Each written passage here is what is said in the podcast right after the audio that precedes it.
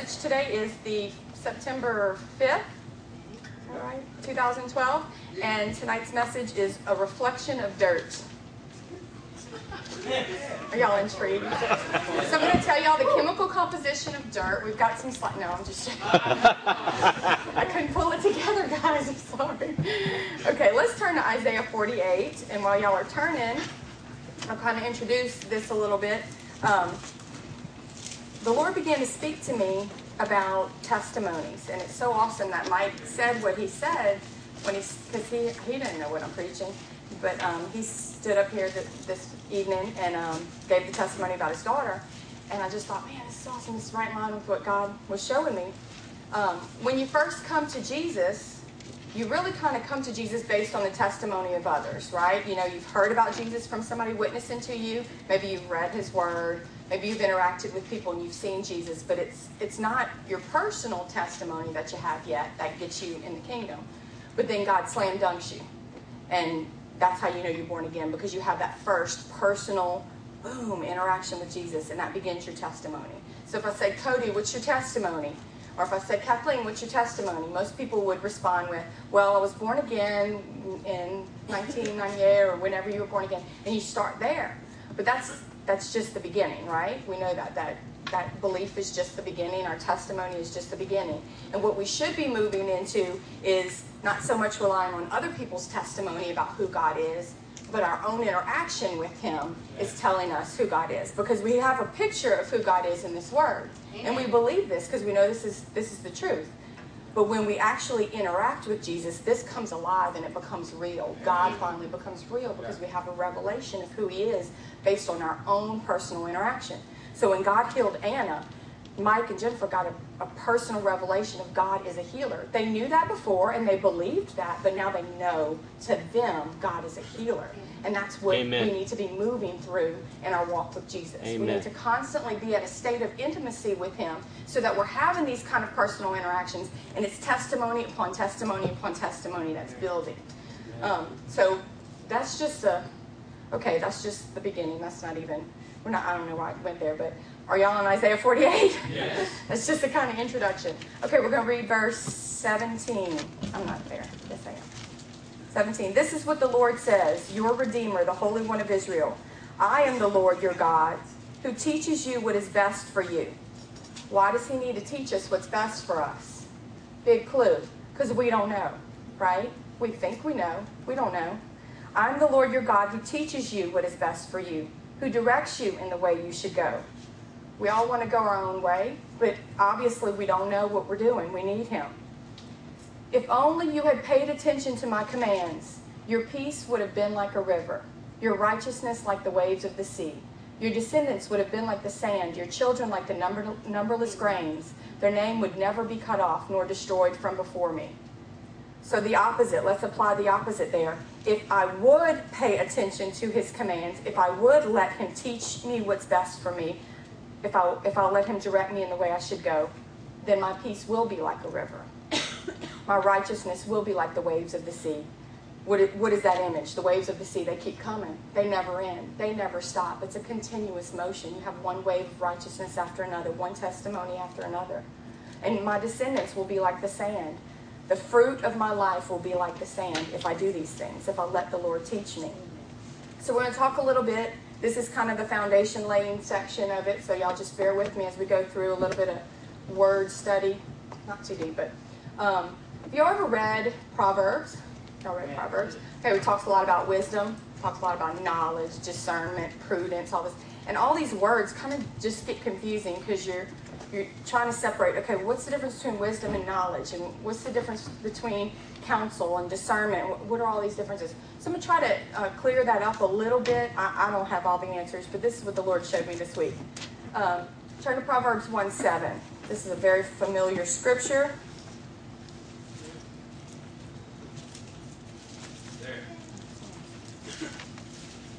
Fear of the Lord is the beginning of wisdom.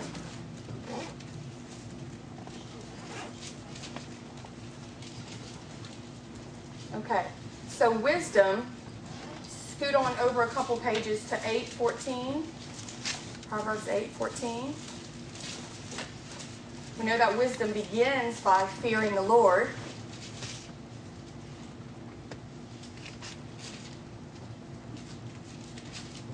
Am I bumping too much? Okay.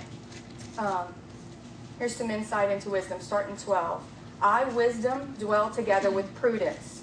I possess knowledge and discretion. Okay, so what are all these words? That's, that's great, but I don't understand the difference between them. To fear the Lord is to hate evil. So we know that wisdom is fearing the Lord, right? So wisdom is hating evil, hating pride. I hate pride and arrogance. I hate evil behavior and perverse speech. And it says that counsel and sound judgment are mine. I have understanding and power. So we know that wisdom is to hate evil, and you have counsel and sound judgment.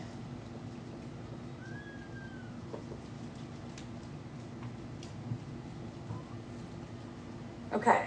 Um, back up to 12. I wisdom dwell together with prudence. I possessed knowledge and discretion.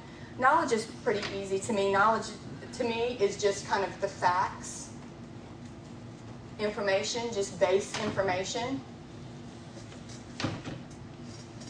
So I'm just going to put info, right? Well, what is discretion? Discretion is using wisdom to know, um, using wisdom to know how to apply knowledge. Okay, so it's the, it's the correct application of knowledge. It's good judgment in your conduct. It always employs self control.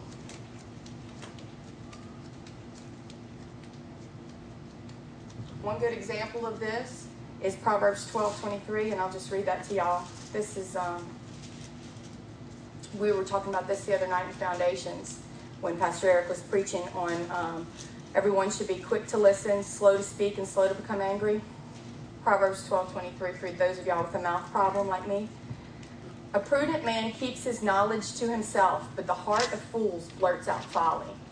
So, this right here means just because you know something doesn't mean you need to say it. And that to me is discretion. You ever heard the scripture, um, like a gold ring in a pig's snout is a beautiful woman that shows no discretion? Just running her mouth, blurting out just horrible things, not keeping a, a tight rein on her tongue. So discretion usually has to do with with your speech, but it's the application of knowledge using wisdom. Okay? Now this is where we're going to get to something good. The word discretion comes from, can y'all see this? Um, okay, like the root word would be discreet, right? And that comes from the root word discern. So watch this, how this is this is kind of neat. Discern is actually a French word, and the dis means apart, and discern means to sift. So to, to discern something is to sift apart. And this is going to be important throughout the whole message to sift apart. Um, when you use discernment, a lot of times we say, oh, you have the gift of discernment because you can discern spirits. You can kind of discern what's going on in the spiritual realm. That's one application of it. But discernment in the use of wisdom is to sift and separate, to, to look at a situation and by the filter of God's word, to sift out what needs to be there. Okay? And then there's action that comes from that. And the action that comes from your discernment is prudence. Prudence is kind of like an old fashioned word. We don't really use that. And so when I came across it in the scripture, I was like, prudence. It sounds like a, old grandma's name, right? I mean, somebody might have a grandma named Prudence. It sounds like an old fashioned name. And to me, it's an old fashioned word. But what it is, is prudence is the use of discernment. It's the good, uh, it's kind of like discretion. Okay, discretion has more to do with your speech, prudence has more to do with your action. Okay, so let's move on from there. Now turn to Ecclesiastes 1 7. Were you reading that recently? Yes.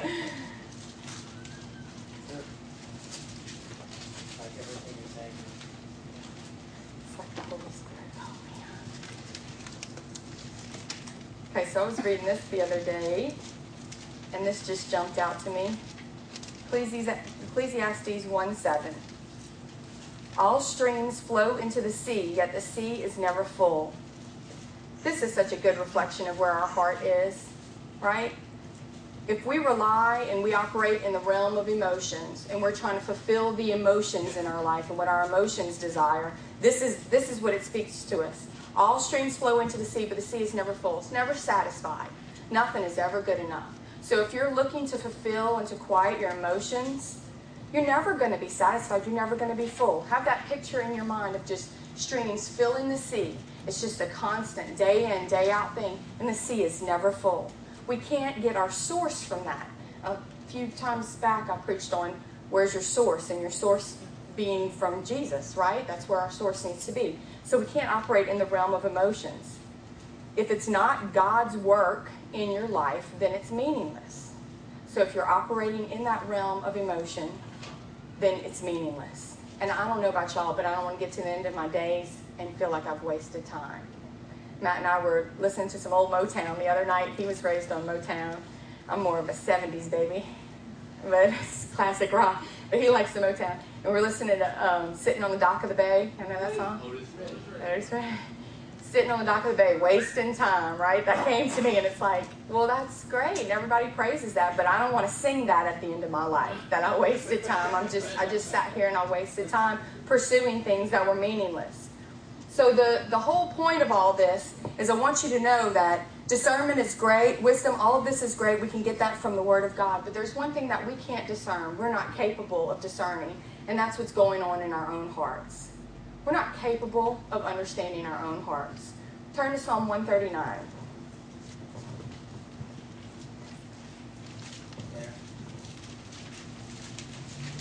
There.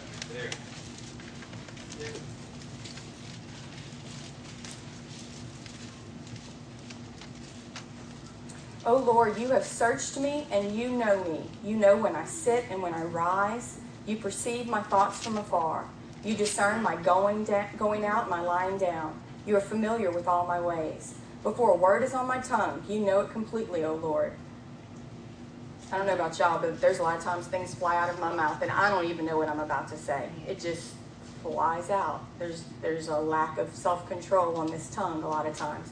But he knows it. He can see this. He discerns these things. You hem me in, behind and before. You have laid your hand upon me. Such knowledge is too wonderful for me, too lofty for me to attain. This is not something that's in the realm of us being able to attain, what goes on in our own heart. God is the only one that can see into that. So we have to rely on Him to reveal this to us. Amen.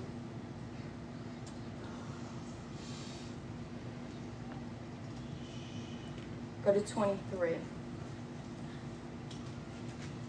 Search me, O God, and know my heart. Test me and know my anxious thoughts.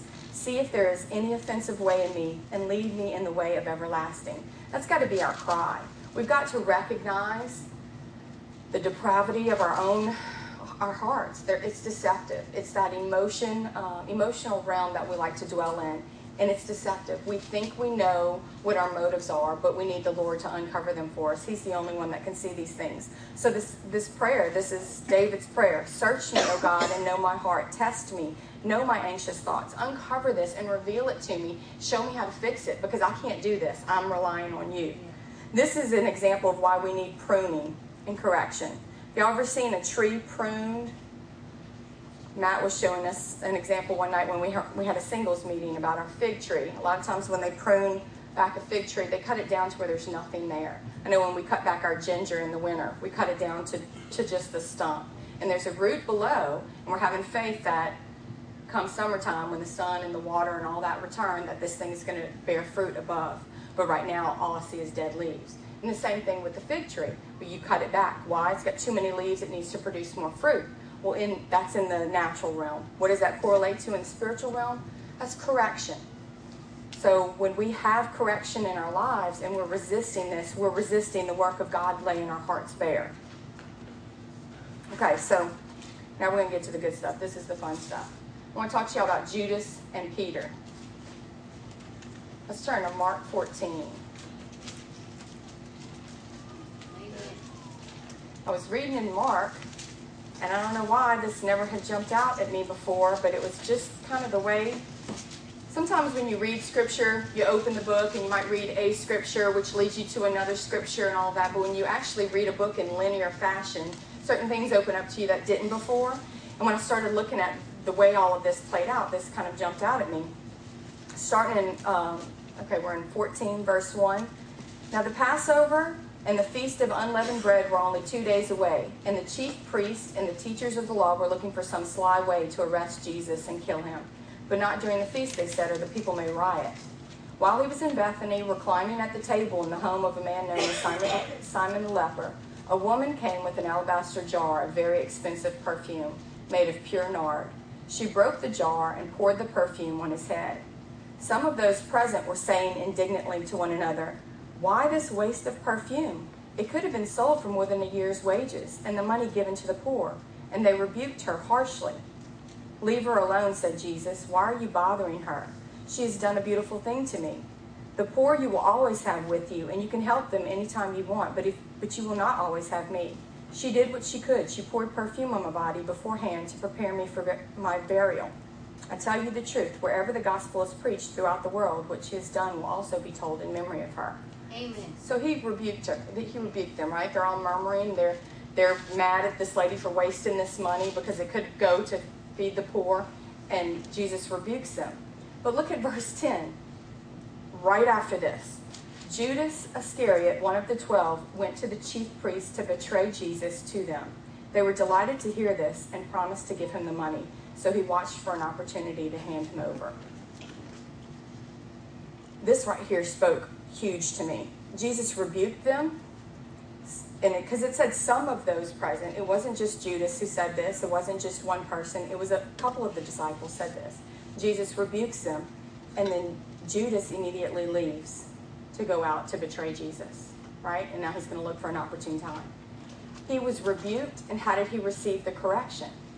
Offended. You're not doing this the right way. I don't understand why you're wasting money like this. You're saying, eat my flesh drink my blood. You're saying all these harsh things, calling people dogs, Jesus. I just, this isn't going to work. I'm, I'm going to force you to actually bring forth the kingdom. So we're going to go and bring this thing to a head. And he's taking it into his own hands. Well, what was the end result of Judas? Death, right? He was offended. He responded out of his offense, and death was the result. So let's look at Peter.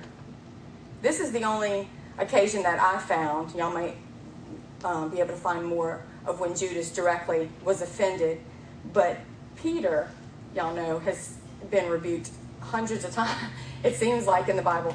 And um, let's go over a couple of these. I'm sorry, y'all. I'm just, I got nerves. I'm trying to calm down because this is really good and I really want to get to that. I don't want the nerves to disturb what Jesus is trying to do. So y'all pray for me. Okay.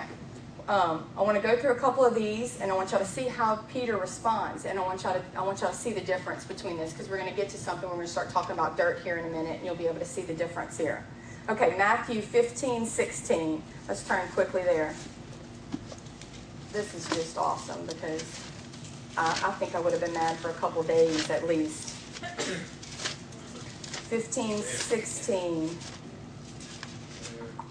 Okay, 15, 15.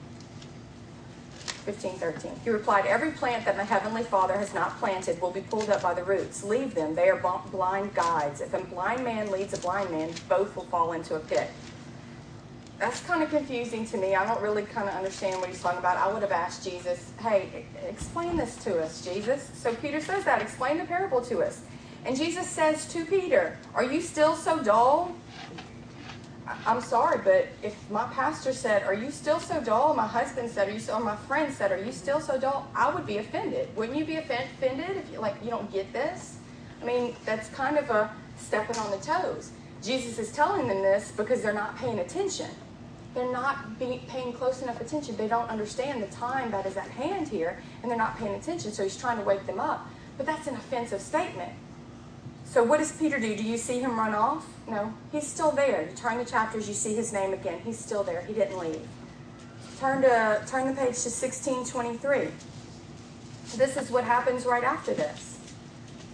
Um, 1615. This is what Mike was talking about earlier. 1615. What about you? Who do you say I am? Simon Peter answered, You are the Christ, the Son of the living God. So obviously he's not offended. He's not mad at Jesus. He's not harboring bitterness here. okay, I need to wake up. I don't understand, Lord. I'm trying. I'm trying to get this right. Help me to get this right. I, I don't. Everybody's saying you're this and that, but I, all I can see is that you're the Christ. You're this. You're the living God. Amen. 23. Here we go. Another another rebuke. Peter took him aside and began to rebuke him. Now Peter is rebuking Jesus here. Okay, so this sounds like my, me. I don't know about y'all. I like to take control of things. Never, Lord, he said, this shall never happen to you.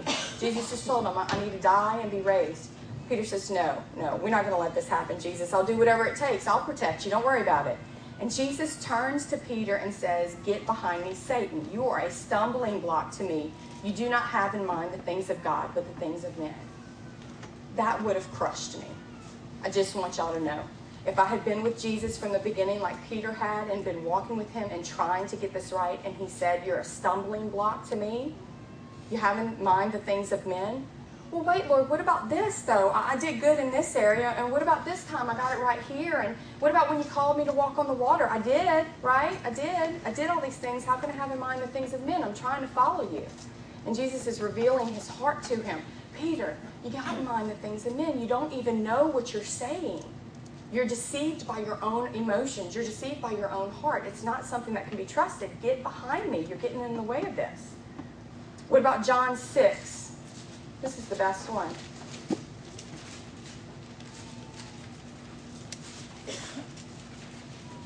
And this really illustrates the attitude that we have to take. John 6 60. This is right after he tells them, You must eat my flesh and drink my blood, which we all know in our culture that would be offensive, but in the Jews' culture, especially offensive because they were not allowed to even touch the blood, right? Eat my flesh, drink my blood. And people leave. He, on, hearing, on hearing it, many of his disciples said, This is a hard teaching. Who can accept it? Aware that his disciples were grumbling about this, Jesus said to them, Does this offend you? Yes. What if you see the Son of Man ascend to where he was before? The Spirit gives life, the flesh counts for nothing. The words I've spoken to you are spirit and they are life, yet there are some of you who do not believe. For Jesus had known from the beginning which of them did not believe and who would betray him. How do you think he knows this? Because the way they're responding to him. When he says these things, how, does, how do they respond? He knows who's going to betray him based on their response. He went on to say, This is why I told you that no one can come to me unless the Father has enabled him. And this is what we're talking about. The Father enabling you to come to Jesus is Him revealing to you the condition of your heart and you responding in the correct way. From this time, many of His disciples turned back and no longer followed Him. You do not want to leave too, do you? Jesus asked the twelve. And who speaks up first? Loudmouth Peter. Simon Peter answered him, Lord, to whom shall we go? You have the very words of eternal life. We believe and know that you are the Holy One of God.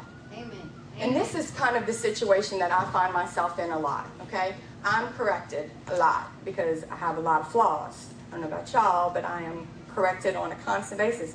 And what's hard for me is that I feel like I'm at a point in my walk, not from a prideful stance, but just I feel like I'm at a point in my walk where I'm, I'm getting it right most of the time, or else I hope so. My sister's shaking her head back there. No, you're not.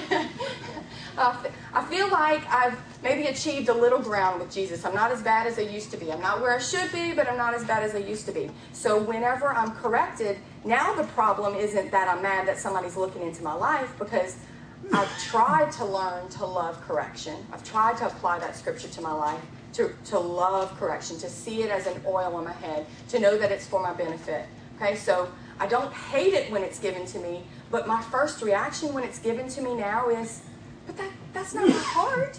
That's not my, my heart wasn't it for it to be that way. When my husband brings up something to me, or my best friend brings up something to me, or my pastor brings up something to me, I'm like, but they, y'all don't understand. That's not my heart. That's not what I intended. And they're very gently reminding me, that's okay, that's not what you intended, but that is what you're doing. And you need to correct it because there's there's consequences in this. Okay? You're kind of sprouting off a leaf over here. You're not really producing fruit. So we're to cut this off and I'm to help you redirect so that you can be more fruitful. And it's painful. It's painful to get pruned. It's painful to get corrected because you feel like, I thought I was doing what's right, and even my best isn't good enough, right? We all throw that pity party. I, I, who says that? My best isn't good enough. Even when I try my hardest, it's not good enough for them. They're just not happy with me. Okay, we all throw these little pity parties, and we got to pull ourselves up out of it and stop acting like that, because that is that Proverbs 12:1. He who hates correction is stupid. Natalie knows. we got it written on our spoon. he who hates correction is stupid. We've got to pull ourselves out of these things. We cannot be resistant to the pruning of the Holy Spirit, and it comes through people that are flawed. And so, I'm just going to take a sidetrack here. A lot of times, what um, your first reaction is when you're corrected is to point out the flaws in the person correcting you. But really, the truth of the matter is, is that you don't like the fact that you're being corrected for whatever reason. Either you hate correction, or maybe you're at the place I'm at where you love it, but you still kind of don't want it because you think you're good enough, right? That arrogance, that spiritual arrogance that you get to, for whatever reason, you cannot respond that way. We cannot do these things. We've got to be able to be corrected. We cannot live in um, the state of being stupid and hating correction. It's an oil on our heads. Let's look at the washing of the disciples' feet. John 13, 6. This really illustrates this because my heart goes out to Peter. Right? Jesus, they just had dinner, right? Or they're fixing to have dinner. Jesus takes off his outer garments, wraps it around his waist, and begins to wash the disciples' feet. That would embarrass me. I mean, not, not because I have feet issues. I don't have feet issues. I get pedicures with the best of them. but it would embarrass me to have Jesus serve me in that way. It just, it, it would be very uncomfortable. And there's been times when, recently, matter of fact, my husband suggested something to me, and it made me very uncomfortable because I didn't want to, um, it's that false humility. You don't want to appear prideful, but in the trying to avoid pride, you're actually acting out of pride. Oh no, don't do that for me. Why not? Why not? Why not let someone bless you? Why not do it the right way? Why not be um, a recipient of a blessing and, and demonstrate that in the correct way? So Peter right here is like, Lord, no. This is John 13, 6. He came to Simon Peter, who said to him, Lord, are you going to wash my feet? Because Peter's the one that gets rebuked all the time, okay? Maybe Jesus is going around the room and he's washing everybody else's, and he's like, Certainly not me, Lord. I mean, you're mad at me all the time. I don't get anything right. You're not going to wash my feet, right? Jesus replied, You do not realize now what I am doing, but later you'll understand. No, said Peter, you shall never wash my feet. Now, poor Peter, I mean, he thinks he's saying this from a pure heart. Jesus, don't. Oh, God, you're too great for, for to bow down at my feet, and let me wash your feet to me, that, that would be a justifiable motivation, right? But he's about to uncover Peter's heart. Jesus answered, Unless I wash you, you have no part in me. Then, Lord, Simon Peter replied, Not just my feet, but my hands and my head as well. Jesus answered, A person who has had a bath needs only to wash his feet. His whole body is clean, and you are clean, though not every one of you. And this is kind of weird when Jesus replies like this. It's kind of a confusing statement. You're kind of like, really, what does that have to do with it? I mean, I thought we were talking about whether you wash my feet or I wash your feet. Turn to um, John 15, 3. I think it'll just be a page over for most of you. So we'll start in 1. This is Jesus. I am the true vine, and my Father is the gardener. He cuts off every branch in me that bears no fruit while every branch that does bear fruit, he prunes so that it will be even more fruitful. You are already clean because of the word I have spoken to you. Remain in me, and I will remain in you. No branch can bear fruit by itself, it must remain in the vine. Neither can you bear fruit unless you remain in me. So he's talking about fruit. Then he skips to you are already clean because of the word I've spoken to you. And he says, Remain in me, and I'll remain in you. And he goes back to fruit. Okay, it's, it's kind of a confusing statement. And he's telling Peter that you're clean. This is not about you being clean. This is not about you needing your whole head washed. I've been with you the whole time, and you're missing what I've been doing for you. I have been washing your feet this entire time, Peter. You didn't realize this. I'm washing your feet by revealing the state of your heart. And I'm showing you how to correct it so that you can be more fruitful. Let's, let's go I want to skip to something real quick. I want to talk to y'all about the four soils because this is the heart of everything. Okay, we're just going to skip this. I'm not going to do the whiteboard. Y'all just have to take good notes, okay? There. okay. Um, Brandon, will you turn to Matthew 13? JJ, turn to Mark 4. And Dustin, turn to Luke 8 for us.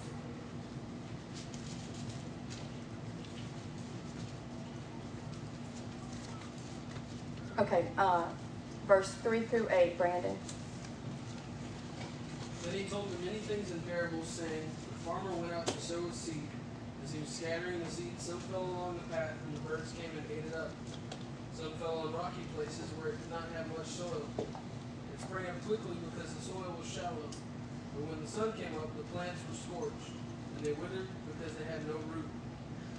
Other seed fell among the thorns, which grew up and choked the plants. Still other seed fell on good soil where it produced a crop, 160 or 30 times what was sown.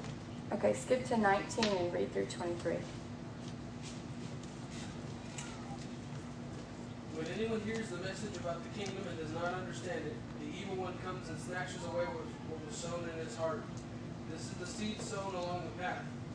The one who received the seed that fell on rocky places is the man who hears the word and at once receives it with joy. But since he has no root, he lasts only a short time.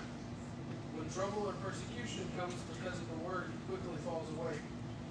The one who receives the seed that fell among the thorns is the man who hears the word, but the worries of this life and the deceitfulness of wealth choke it, making it unfruitful. But the one who received the seed that fell on good soil is the man who hears the word and understands it, and produces a crop, yielding a hundred, sixty, or thirty times what was sown. Okay, I'm to break these soils down for you real, real quick because this is to be, this is the heart. The title of this message is a Reflection of Dirt. And we like to say, well, I'm not the first seed, and I'm certainly not the second seed, and I'm trying not to be the third seed. I don't want to be the fourth seed. But these are actually stages that you go through also. So let's break this down. Seed one is on the path, right? As soon as it's heard, Satan takes it away. Um, in Matthew, they don't. It says they don't understand it. In Luke, um, it says they will not believe and be saved. Okay, so this seed is sprinkled on this on this path that has been trodden down. It does not even enter the dirt. It does not even die and can be born again. Okay, so this is someone who is, is not born again at all. The seed never dies and comes forth. So that the seed had to die for there to be life, right? So this is all the classified classification of people who have heard the word that you've witnessed to and they've just rejected it, not born again. Seed two is the rocky places. And in it we don't have much soil. Right? This is someone with a hard heart. It's mostly rocks and stones. But they hear the word and they receive it with joy. It springs up quickly, but there is no root. The sun scorches it because it can't draw nutrients from the ground. Um, this comes from trouble, persecution, or testing. They fall away. Okay, so uh, when you receive Jesus, right? We receive when you receive Jesus, your initial testimony. You receive Jesus with joy. I know I had joy once I repented of my sins and I received Him, and His Holy Spirit flooded in me. I received it with joy, and immediately I wanted to tell the world about it. I wanted to tell everybody. I called old friends that I used to run around with, you know, and told them I've been born again, and they all thought I was crazy. There was joy there. There was a lot of zeal there. Well, I could have stopped there because if I didn't dig deep and break up that rocky ground in my heart, then that I'd have no roots. And so when trouble and persecution would come, then I would dry up, right? I'd wither away. These are people who are born again. These are the people that fall away. They never let the word penetrate you, penetrate their heart and change it. These are the ones, this is why Pastor Eric's been talking about the sinner's prayer a lot lately. Because this is the kind of result that you get a lot of times when someone doesn't count the cost. This is those who wanted to be rescued from their situation. It's bad enough that I'll cry out to Jesus, but I'm not really counting what the rest is required of me. So there's no roots, there's no anchor for it. And as soon as someone says, What? You're a Christian? Don't throw away your music. Don't do this. They get sucked back into the world and they get scorched and they fall away. Okay, seed three and seed four is where most of us operate in. Most of us are pretty serious about the Lord. I would say, I, I know almost everybody in here, I believe y'all all love the Lord right? We received the word. It fell on decent soil. But what happens? It's not it's not growing right. um, in Mark. Who's got the Mark scripture? JJ? Look in Mark um, in 14, somewhere in there where it talks about the third seed that fell on thorny places. What did it say? Should be like Mark, Mark 15. The farmer sows the word. Some people are like the seed along the path where the word is sown. As soon as they hear and takes away the word was sown. Others, like seed sown on rocky places, hear the word and at once receive it with joy. But since they have no root, they last only a short time. When trouble or persecution comes because of the word, they quickly fall away. Still others, like seed sown among thorns, hear the word. But the worries of this life, the deceitfulness of wealth, and the desires for other things come in and choke the word, making it unfruitful. Okay, stop there. So we're not talking about a seed that didn't enter the soil. We're not talking about a seed that doesn't have roots. We're talking about someone that's, that would qualify as a born again Christian. But the difference between this seed and the next seed is the lack of fruit.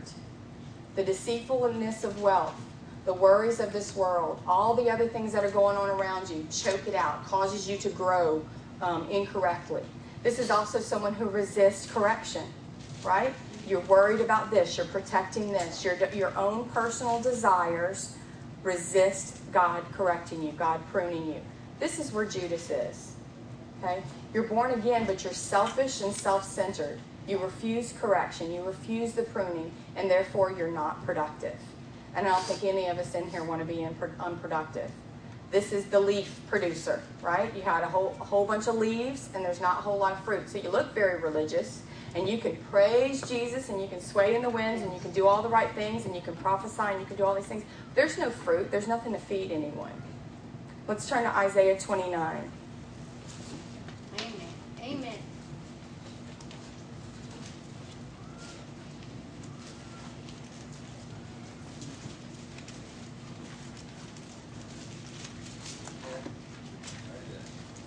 Twenty-nine, thirteen.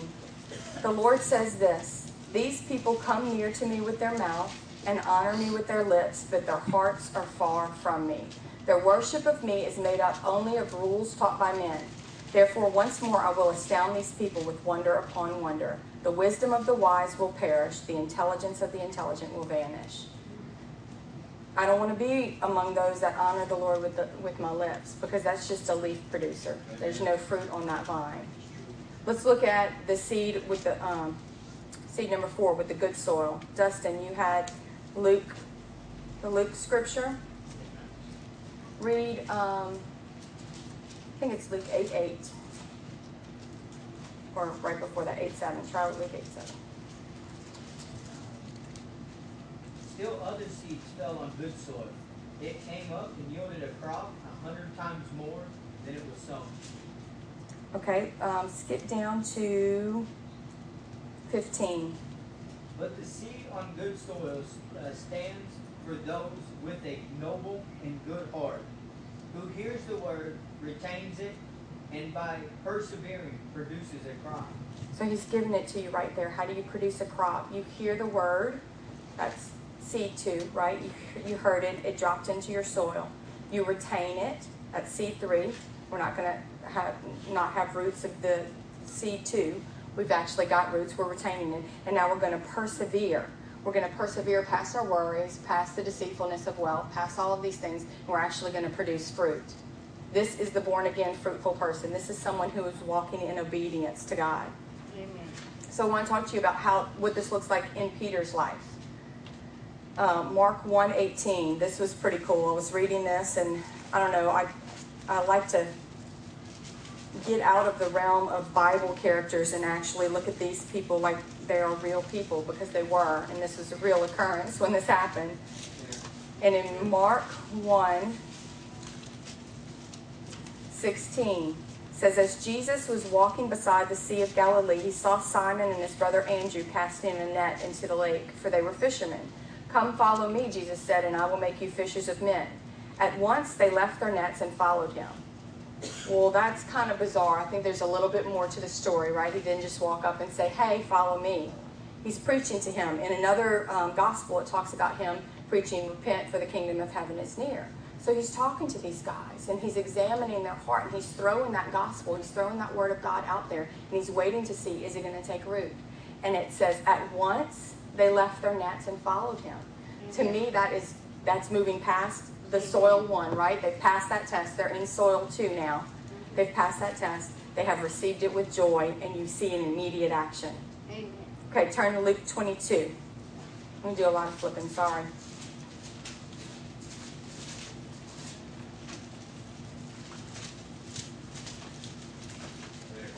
There. There.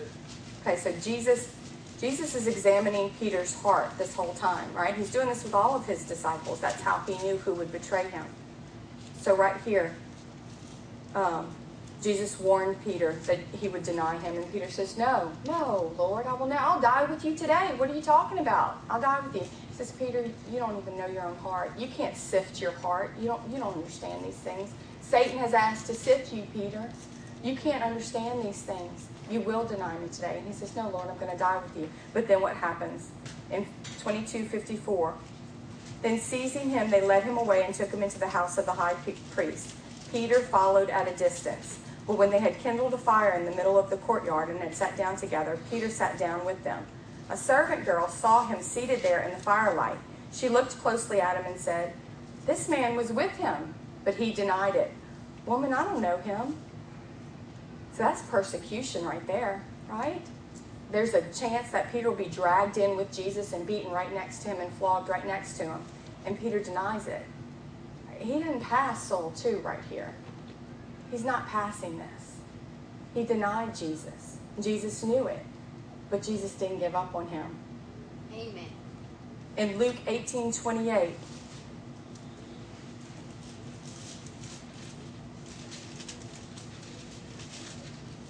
he's talking to the rich man. He says, Sell everything you have.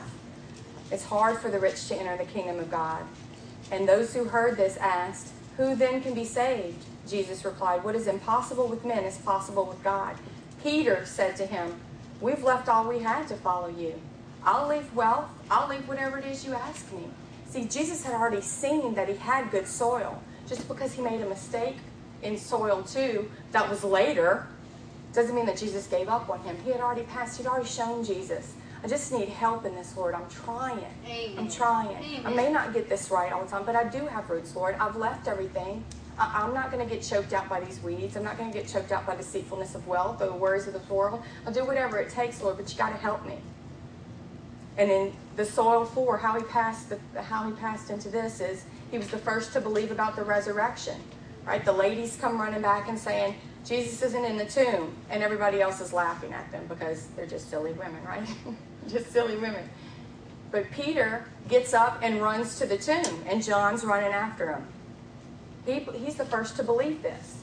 And then he gets reinstated by Jesus, and this is where it really gets beautiful. Y'all turn to John 21.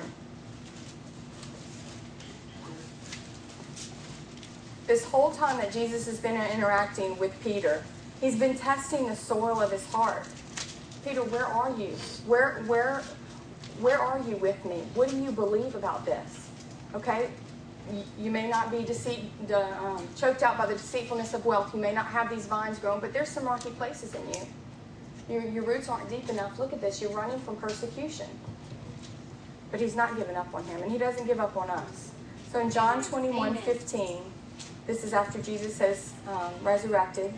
When they had finished eating, Jesus said to Simon Peter, Simon, son of John, do you truly love me more than these? Yes, Lord, he said, You know that I love you. Jesus said, Feed my lambs. Again, Jesus said, Simon, son of John, do you truly love me? He answered, Yes, Lord, you know that I love you. Jesus said, Take care of my sheep. The third time he said to him, Simon, son of John, do you love me? Peter was hurt. He's offended, right? But how is he going to respond? Jesus, because Jesus asked him the third time, Do you love me? He said, Lord, you know all these things. You know that I love you. Jesus said, Feed my sheep. How can you feed anyone if you don't have fruit on your vine? This is Jesus' endorsement of Peter. This is saying, okay, we got some issues and I'm going to work with you, Peter, but listen, I see fruit here and now I'm going to entrust you. He gave, he gave Peter the ministry to the Jews. That's in, I don't know, somewhere. It's in Galatians or 1 Corinthians somewhere. He had the ministry to the Jews. Paul was given the ministry to the Gentiles, but Peter was giving it to the Jews. He said, feed my sheep. He couldn't do that if he wasn't producing fruit. If it was all religious experience, God would have cast him out, Jesus would have cast him out like he did the Pharisees. But he saw fruit on this. This is a recognition. Feed my lambs, take care of my sheep, feed my sheep. This is an endorsement of Jesus. Okay, so how do we defeat our third soil problems? Let's turn to 2 Corinthians 10.5.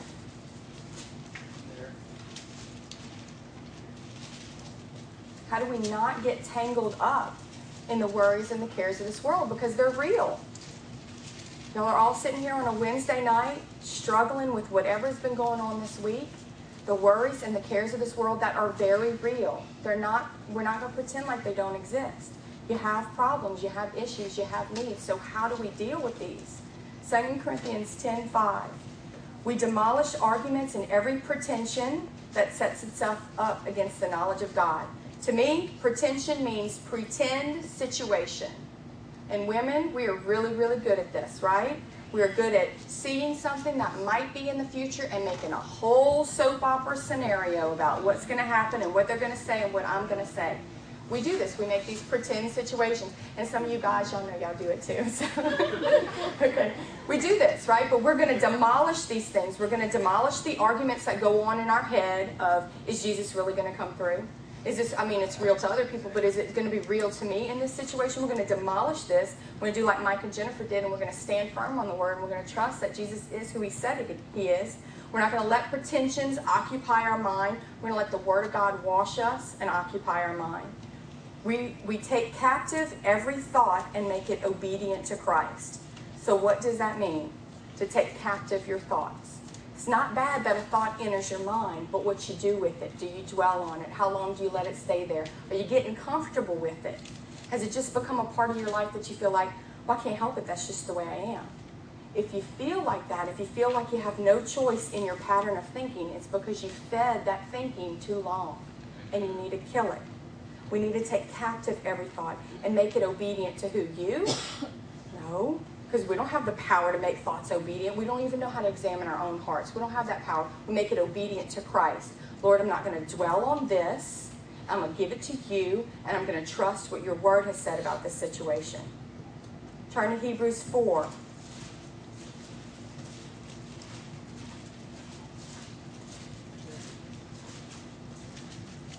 Four twelve. What is the word of God good for? The Word of God is living and active. It's sharper than any double edged sword.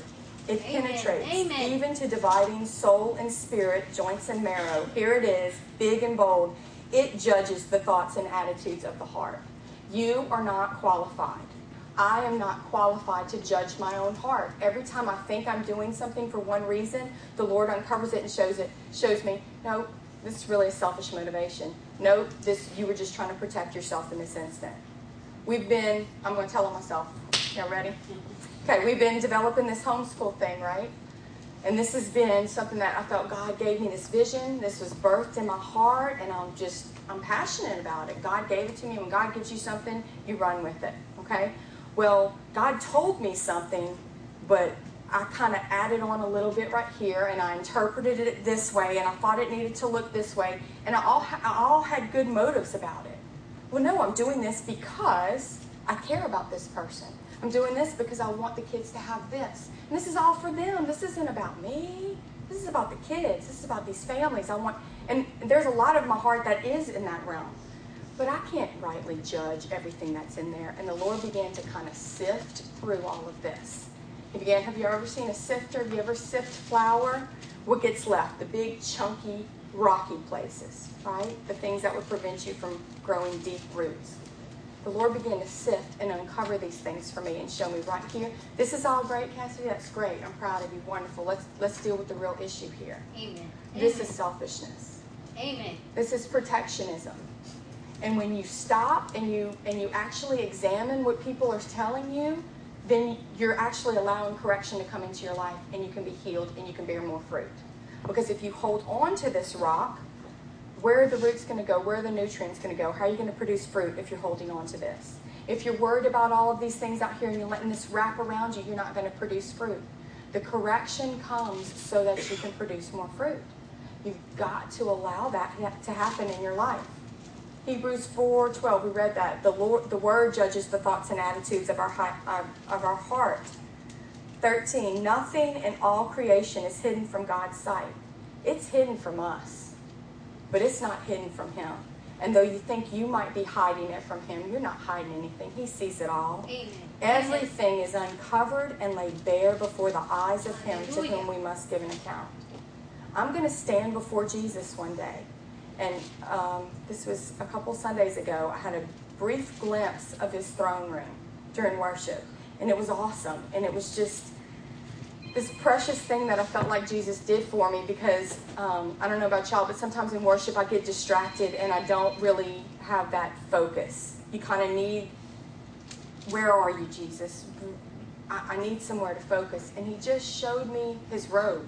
You know, he's sitting on the throne. I just saw the robe kind of flowing down over him. And it was like, oh my God, I just got a sense of how real he is. And the thought overwhelmed me okay, I'm really going to stand before him and give an account. I'm really, that's really going to happen. This is not just a fairy tale. This isn't just, you better be good or Santa Claus isn't going to bring you any presents. This is a real thing. We're going to stand before him one day and we're going to give an account for these things. And if I don't let him lay bare what's going on in my heart and correct that, what excuse do I have when I stand before him? I got nothing. I might enter in, but it'll be naked. I mean, think about that. If you're a tree and all you have is leaves, what is he going to do to that? He says he cuts it down, throws it into the fire. So you may be just a little stump in the house of God. I, I don't want to be a stump in the house of God. I want to feed his sheep. I want to take care of his lambs. I want to do these things so I can stand before him and give an account and him be proud of me. I desperately desire for his affirmation. I want him to be proud of me. Amen. Amen. 5, look at 5, um, chapter 5, verse 14. Solid food is for the mature who by constant use have trained themselves to distinguish good from evil. The only way that we are able to distinguish good from evil is by constant use of God's word. It's a training, it's an exercise, it's a daily application. You cannot expect to read God's word on Sundays and Wednesdays when someone's preaching to you, or maybe once or twice a week, and not actually apply it to what's going on in your life. I was talking with a couple the other night, and I said, Where is Jesus actively in your life right now? What does he look like? Because if he looks like only when you enter this building or only when you talk to one of these Christians on the phone, Jesus is not real. He needs to be real when you wake up in the morning. He's the first thing that you think about. I mean that. I mean, when you wake up in the morning, the first thing is not what am I going to wear to work and what am I going to eat for breakfast and are my kids' clothes clean, wear their tennis shoes. Those are all real things that we have to deal with. The first thing in the morning, if you got to get up early, get up early so that the first thing you think about is Him and you have time to interact with Him. Amen. When you're going through your day and you're hitting obstacle after obstacle and you're frustrated and nothing seems to be calming the storm inside of you, where is my source? If I'm trying to feed my emotions so that they'll quiet down, it's those streams flowing into the sea. I'll never be full enough. You can feed your emotions all day long and they'll never be satisfied. You have to get your source from Jesus. It has to be real in that situation. If you're looking at your checkbook and you don't know how you're going to make the bills this week, you have to know that Jesus is going to come through for you. It cannot be a, oh God, I'm in trouble, Lord, help me now. It's, okay, Lord, this is the situation. I'm aware of it. But you know what? I know you're good and I know you're not going to abandon me and I trust you in this. And I need you to show me what to do. The other day, Matt was working on his truck, the never ending truck. and he comes inside and he's in a panic and he's like, Have you seen this little bag with these little gaskets? I'm like, You know what a gasket is? I mean, it sounds like a big metal thing to me, but obviously it's little rubber rings. Okay, I don't know. So, have you seen this little bag? It was on my desk. I'm like, No. Blue lettering. I haven't seen it, baby. I'm sorry. Okay. And he's, I'm to have to go across town and it's just a $10 bag. It's ridiculous. It was on my desk and I need it. Pray for me. Okay, yeah. I mean, wake up, Cassidi. Jesus is real in this situation. So we hold hands with his greasy oil stained hands all over my, hands. And I pray. I pray, Lord, give him wisdom, Lord. Show him what's wrong with this truck. Reveal it to him. Let it not be expensive, Lord, please. But let's reveal it. Let's find this thing. Let's do this, okay? Please, Lord, you got to come through in this situation. And so I go on cooking, and he goes back outside. A few minutes later, he comes in. Hallelujah! It was on my desk, and he found the packet. I'm like, right there, right there, Jesus was real to me. In that situation, Jesus was real to me. And you know what? He delights in giving me the kingdom. He delights in finding gaskets and O-rings. Amen. He delights in being a part of my everyday thing. I'm cutting potato. I'm peeling potatoes the other day, and I take a chunk out of my finger. You know what? Jesus is in that with me. He's showing me things in that moment. He's building testimonies all day long. This goes back to the beginning of the message. My testimony is not how Jesus saved me. It's how he saves me every moment of every day. Amen. It's how I have to Amen. rely on him in every moment. Because I cannot make it without his peace. Do you know how sick you get when things are overwhelmed and you are struggling and, and everything just seems too big? It's too much. I can't handle it, Lord. Not another thing. There's too much. And you remember, oh my God, I didn't even seek you. I'm saying, Lord, this is too much, but I didn't even tell you about it. I didn't even come to you about it. I didn't even ask for your help. And of course, you delight in helping me.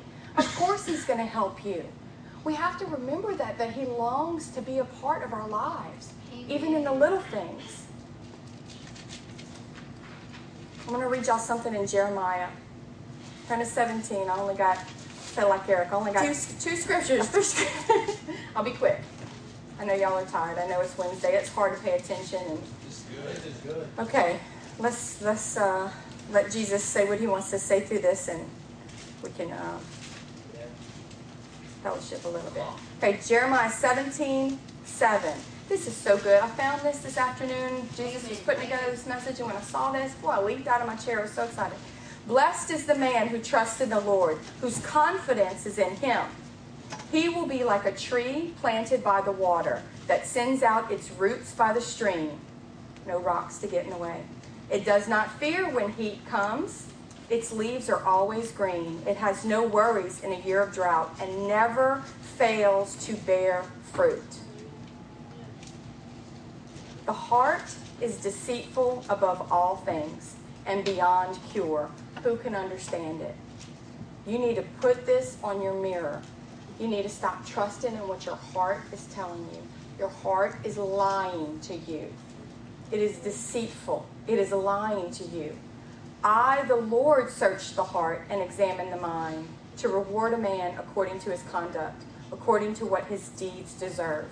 The Lord can examine the heart. Your heart is lying to you. The Lord is going to uncover that for you, for you, show you what condition it's in, and then you got to do something about it. So, what is our response to this? I want to tell you, Peter. We've been talking about Peter all night, so let's turn to First Peter. I want to tell you what he said, what he learned from walking with Jesus, from this interaction with Jesus. He recognized that his heart was deceitful; it could not be trusted. So, what did he do from all these lessons from the Lord? We're in First Peter chapter one. Verse 6 In this you greatly rejoice, though now for a little while you may have had to suffer grief in all kinds of trials. So, trials not only are the difficult things in our lives, but this is also when you're being corrected and you don't like it. It's whenever your flesh is screaming, that's a trial. These have come so that your faith of greater worth than gold, which perishes even though refined by the fire, these have come so that your faith may be proved genuine and may result in praise, glory, and honor when Jesus Christ is revealed. Now, when I first read this, I thought, oh, yeah, this is the point to bring praise, glory, and honor to Jesus. No, he's talking about you there. All of these things is to prove your faith genuine so Jesus can praise you. Glory in the work done in your life, and honor is revealed. Honor is bestowed upon you for what you've done. Skip down to 13. So he tells us, Peter tells us, how do we do these things? How do we put all of this into practice? How are we going to produce fruit? Prepare your minds for action. Be prepared. Be self controlled. Set your hope fully on the grace to be given you when Jesus Christ is revealed. And as obedient children, okay, set your hope fully on the grace. That's that casting down of those thoughts. That's the 2 Corinthians 10. As obedient children, Do not conform to the evil desires you had when you lived in ignorance. Don't give in to these desires. You got to cut it off at its source. You remember the cycle of sin? Sin starts off as a desire that you're enticed with, you become pregnant with it, and then it gives birth to death. Right? We're going to cut it off at the source. We're not going to conform to these evil desires. We're not going to give in to them. We're going to cast these things down. Just as he who called you is holy, so be holy in all you do. For it is written, Be holy because I am holy.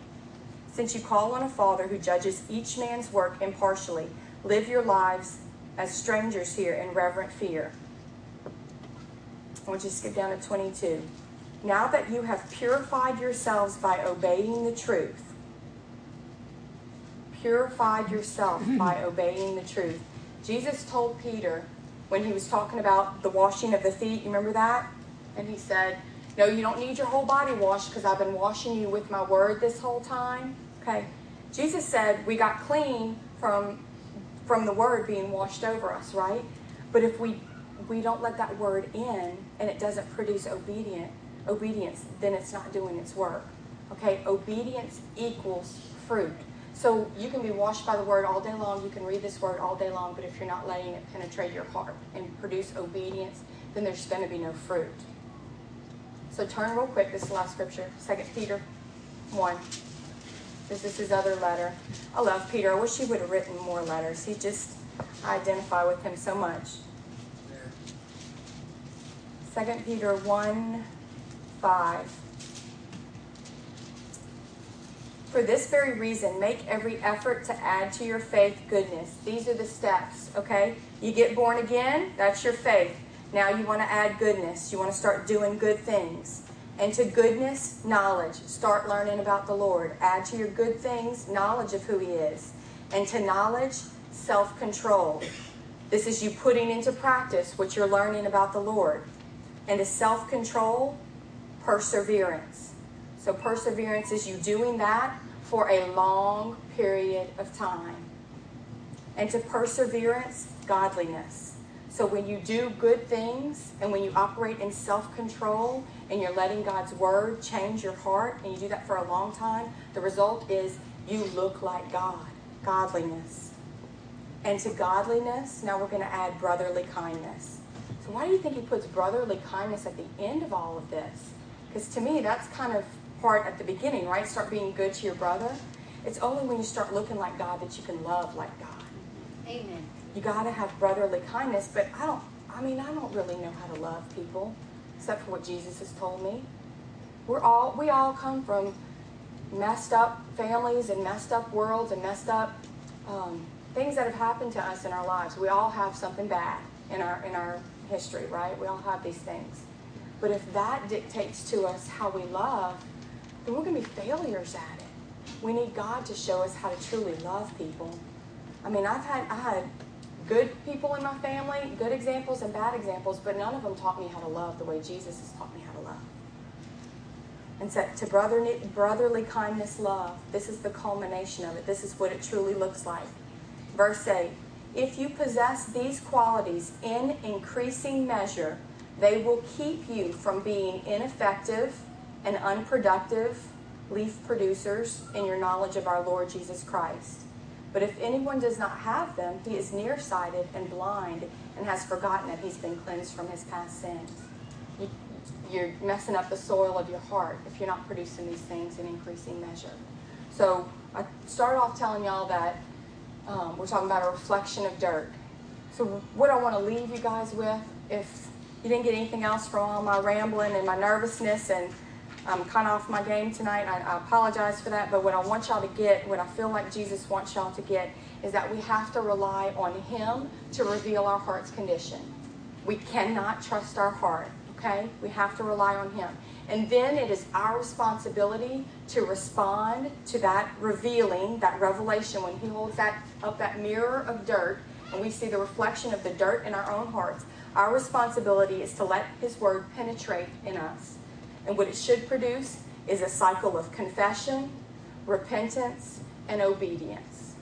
Okay? So as He begins to reveal things to you, show you here's a rock, here's a thorn, here's a care of the world, confess, yes, Lord, you're right about that.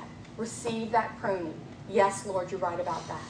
Confession, then repentance. I'm not going to do that anymore, Lord. I choose to believe your word and I'm going to walk in that from now on. That's repentance. And obedience is when you actually do what you told him you were going to do. How many times have you come down to the altar and promised the Lord that you were going to do this or you were going to do that and you haven't done it yet? Or how many times have you said it when you were in a desperate condition? Or how many times have you just said it because you just love Jesus and you're like, Peter, Lord, no, I, I really intend, I'm going to die with you. We just make these promises to the Lord and we don't do what we say. We have to actually produce the fruit and not just talk about it. Otherwise, it's just leaves.